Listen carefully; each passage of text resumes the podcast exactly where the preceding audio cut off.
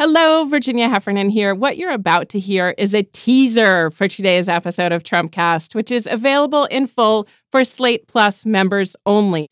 We've made one in four episodes exclusive to Slate Plus members because they help support the work we do on Trumpcast and help fund other Slate podcasts like Slow Burn. To sign up and hear this episode and every episode of Trumpcast in full, please visit slate.com slash Trumpcast Plus. It's only $35 for the first year, and you'll get other benefits like ad free podcasts and discounted tickets to live Slate events. So sign up now at slate.com slash Trumpcast Plus, and thanks for listening.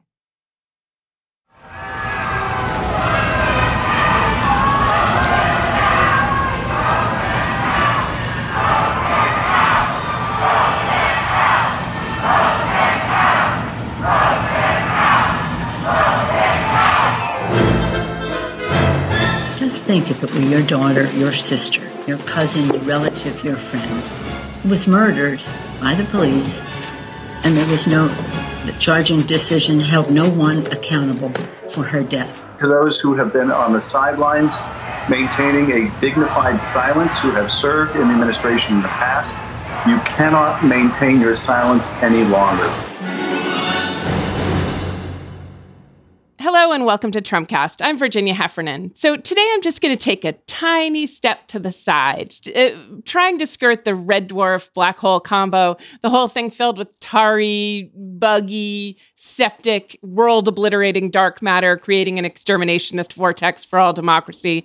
I'm just taking a small step to the side.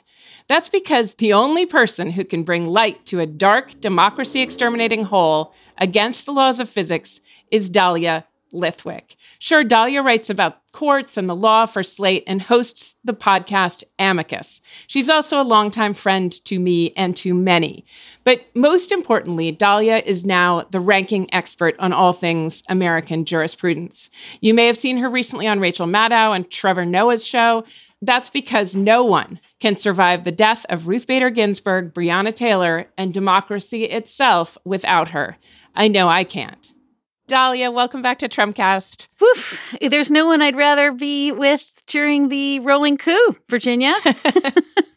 it's really true. I, now, okay, there's too many parts of things to talk to, and you're so in demand right now that I just want to quickly quote to you something that Jeffrey Rosen said in your interview with him about RBG that she knew she had to get over unproductive emotions to get work done.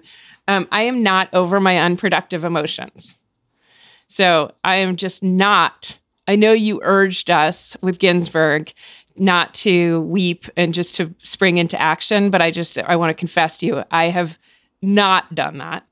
And instead I have been with many unproductive emotions, and I don't know what to do about that. You know, it's so interesting because I've been obsessed with this story of RBG and anger for like five years. And I think I've written about it a couple of times that what really struck me, Virginia, when I watched the movie on the basis of sex was this simmering anger underneath the character, right? That she's blowing up at her husband on the sidewalk. She's blowing up mm. at her mm-hmm. daughter Jane. Uh, that she's blowing up at the the folks who are mooting her uh, from the ACLU when she's preparing to argue at the Tenth Circuit. That this is a person who's sort of like a, a fiery ball of rage, the uh, young RBG in the 1970s. Because I I just had never imagined her that way. And I don't know if that was sort of a, a choice. I should ask her nephew who wrote the screenplay, but I, I, I just don't believe it. I, I, I, always felt that she had these kind of twin directives that her mother gave her as a child. She revered her mother. Her mother yeah. was like her lodestar, and her mother died right as she was graduating high school. And her mother always said two things one, be a lady to be independent. And be a lady meant hold your emotions in check. Do not um, waste your time, like you're saying, on unproductive uh, displays of emotion. And mm-hmm. she just didn't. She really, you know, when I interviewed her in January and I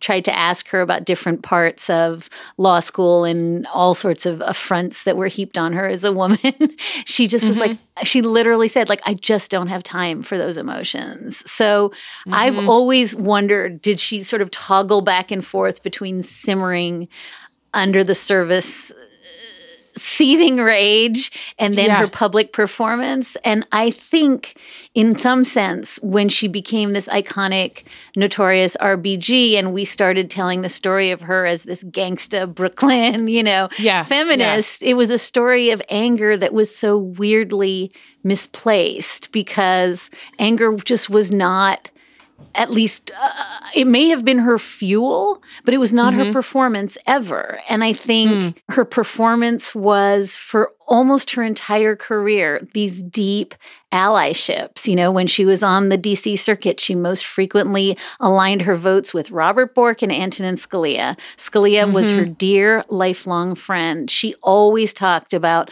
the ways in which she would pick off a vote from Rehnquist, pick off a vote from Kennedy, because allyship with people that you disagree with fundamentally is the only way to make change. So Mm-hmm. I, I feel like this is a bit orthogonal to your question, but it's I not. It- yes. I mean, however, and especially now because of this um, promised coup and the notable gaping absence of justice for Breonna Taylor, I'm not sure that I want to act like a lady right now, and that that the Democrats should act like ladies and that anyone should act like ladies. And I also think the consequences of acting like a lady and at the end of her life, you know, RBG didn't know, as you point out in, in the in the piece you wrote the night she died, she didn't know what um, you know what Colin Kaepernick was doing.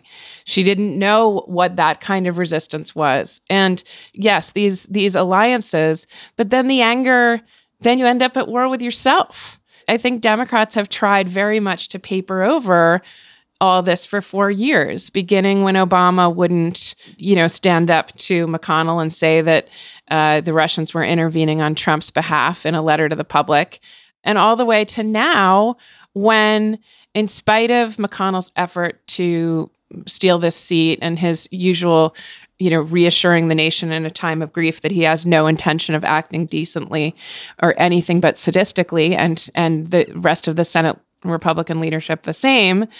In the midst of all that, I'm not sure that this is the right time to act like a lady. They're not acting like ladies. One hundred percent. What? Listen, Yeah. I mean, this is the the sort of Rebecca Traister. You know, like I'm mad. I'm crazy mad, and I don't feel like you know working working the levers in tiny incremental ways to get to pick off an ally here and there. I'm you know very much with you. We weren't even allowed Yeah. to grieve right before the Right. seat seat was stolen. In fact, Mitch McConnell was like dancing on her grave months before she died. Yes, I heard that. And so I am with you. I I think and and I don't want to in any way be lashed to the idea that we should all including men behave like ladies. I just mm-hmm. think I want to be really clear on the norms that she embodied her entire life including when she was writing those fiery dissents were the norms of I believe in institutions first.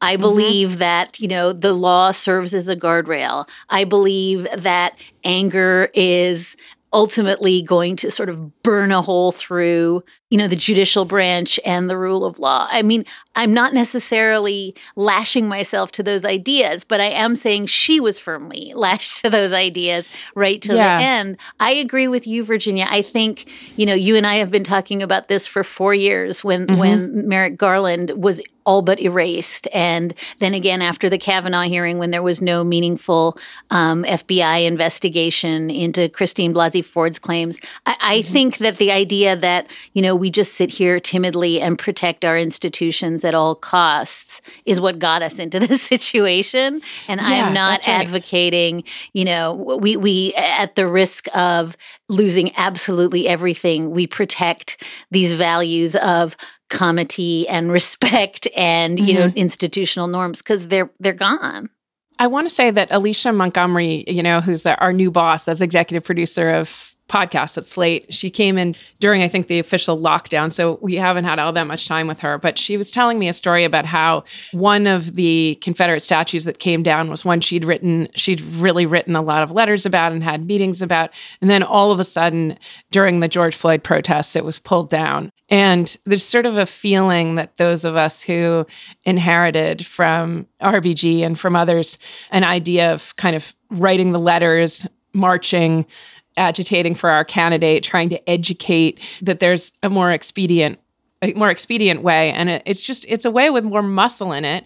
And you know when you read elie mystal even when you read michelle goldberg you know the the case for fighting fire with fire seems to be alive. But not just because they're dicks not just because we hate mcconnell not just because we hate lindsey graham because we don't want to lie down and take it but because as you say the people, the public watched as this the travesty with Kavanaugh happened, and there's a foot on our necks, and we just need someone to stand up for us to like get to stop that kind of gaslighting that we're here and that's the only place we can be and that we've managed to like tell ourselves that this is um, being institutionalist or this is being non-neurotic like you know like obama. I mean there definitely there's always someone there to tease you when you say you know we need to impeach again or you know we need to uh, abolish the electoral college or abolish the senate now. You know there's always someone to say oh well let's not get too crazy. Um, but this seems to be a time to get too crazy I, I, again, you're not going to get me to disagree, and I yeah. really am. Um, in a way, and this is where I'm different, I think, from Elie and, you know, Michelle and Jeff Toobin, who are basically saying, you know, it's time to just fire with fire. Um, yeah. I'm still mindful. I'm sure you saw the piece in the Times yesterday yeah. about the just huge amount of environmental cases that the Trump, eh, you know, administration has lost in the courts. I'm so yeah. mindful of the fact that, you know, we can sit here and say, screw the court, burn it all down. Mm. It was always mm. a revanchist, uh, backward looking white supremacist mm-hmm. machine with like a few good hours in the 60s. And, you know, screw it, it's done. But then I think, like, like, you know, of the LGBTQ workers who got protection under Title VII this year because of this revanchist, backward looking court. And I think mm. of, you know, the, the, the fact that unbelievably there's still abortion clinics in Texas and Louisiana because of this revanchist court. And I've talked to a lot of people who do civil rights litigation and do environmental mm. litigation who say stipulated burn it all down. It sucks, mm. but also understand we don't have a plan B. we don't have another yeah. institution to protect us. The world is literally going to be on fire. And that, yeah. you know, think very carefully before you say the courts are utterly useless to me because the place that has acted as a backstop and a bulwark for most of Donald Trump's worst, stupid, malevolent impulses have mm-hmm. been the mm-hmm. courts, where he has resoundingly lost time after time mm-hmm. after time for four years. And that is having packed, right, a quarter of the federal bench he loses. Those environmental cases, the Times was quick to point out, those were Republican appointed judges who were handing him losses. And so I don't in any way want to be standing up for some misty eyed, sentimental idea that we still have the Warren court. But I just think we have to be really, really careful. And I know this is such a lawyerly, cautious, quote unquote, ladylike answer. but I really do think that we have to understand that in the absence of the rule of law and the court system as it is currently structured, we have nothing. and the nothing that we have is not going to help when the slow rolling coup starts to roll faster. So I just, you know, that's the line I'm on, Virginia. It's not a very yeah. satisfying line, but I think that it's worth remembering the court was designed by the framers to protect minority interests. Right now, it is doing precisely that because it is prote- protecting the oligarchs and yeah. the, you know, big yeah. dark the money. minority president. Yeah, the, the minority president, yeah. the minority senate, and the the like just scads and scads of like oily dark money that are you know the Koch, Koch brothers are pumping through our system. So in a very weird way, the court is doing exactly what it is designed to do with, for the wrong people. But it sucks. But I just feel like. I think, and in this one way, I'm way too um, susceptible to John Roberts' twinkly charm. But I think when he hmm. worries about the legitimacy of the courts and the continued legitimacy of the courts, it's yeah. not just because he wants Donald Trump to be president and he wants like the entire regulatory regime to collapse. It's in part because I think if we don't have some kind of notion of protectors of the rule of law, mm-hmm. then we're in even worse trouble. So that's, I, I guess, a long winded way of saying I, I, I, think we're. As we have been from the beginning in these conversations, Virginia, trapped mm-hmm. because one side are utter nihilists. Mitch McConnell doesn't mm-hmm. care that the mm-hmm. Senate has blown up, that the court has blown up. He doesn't care. I think mm-hmm. that on our side, it's not that we are these careful, pristine, you know, Obama people. It is that mm-hmm. we really, really feel like we have to both fight the institution and fight for the institution mm. all the mm-hmm. time. And that's a two fronted war. That was our preview. Aren't you compelled to hear more? You can just sign up for Slate Plus at slate.com slash Trumpcast Plus to listen to the full episode and get all our podcasts without ads. That's slate.com slash Trumpcast Plus.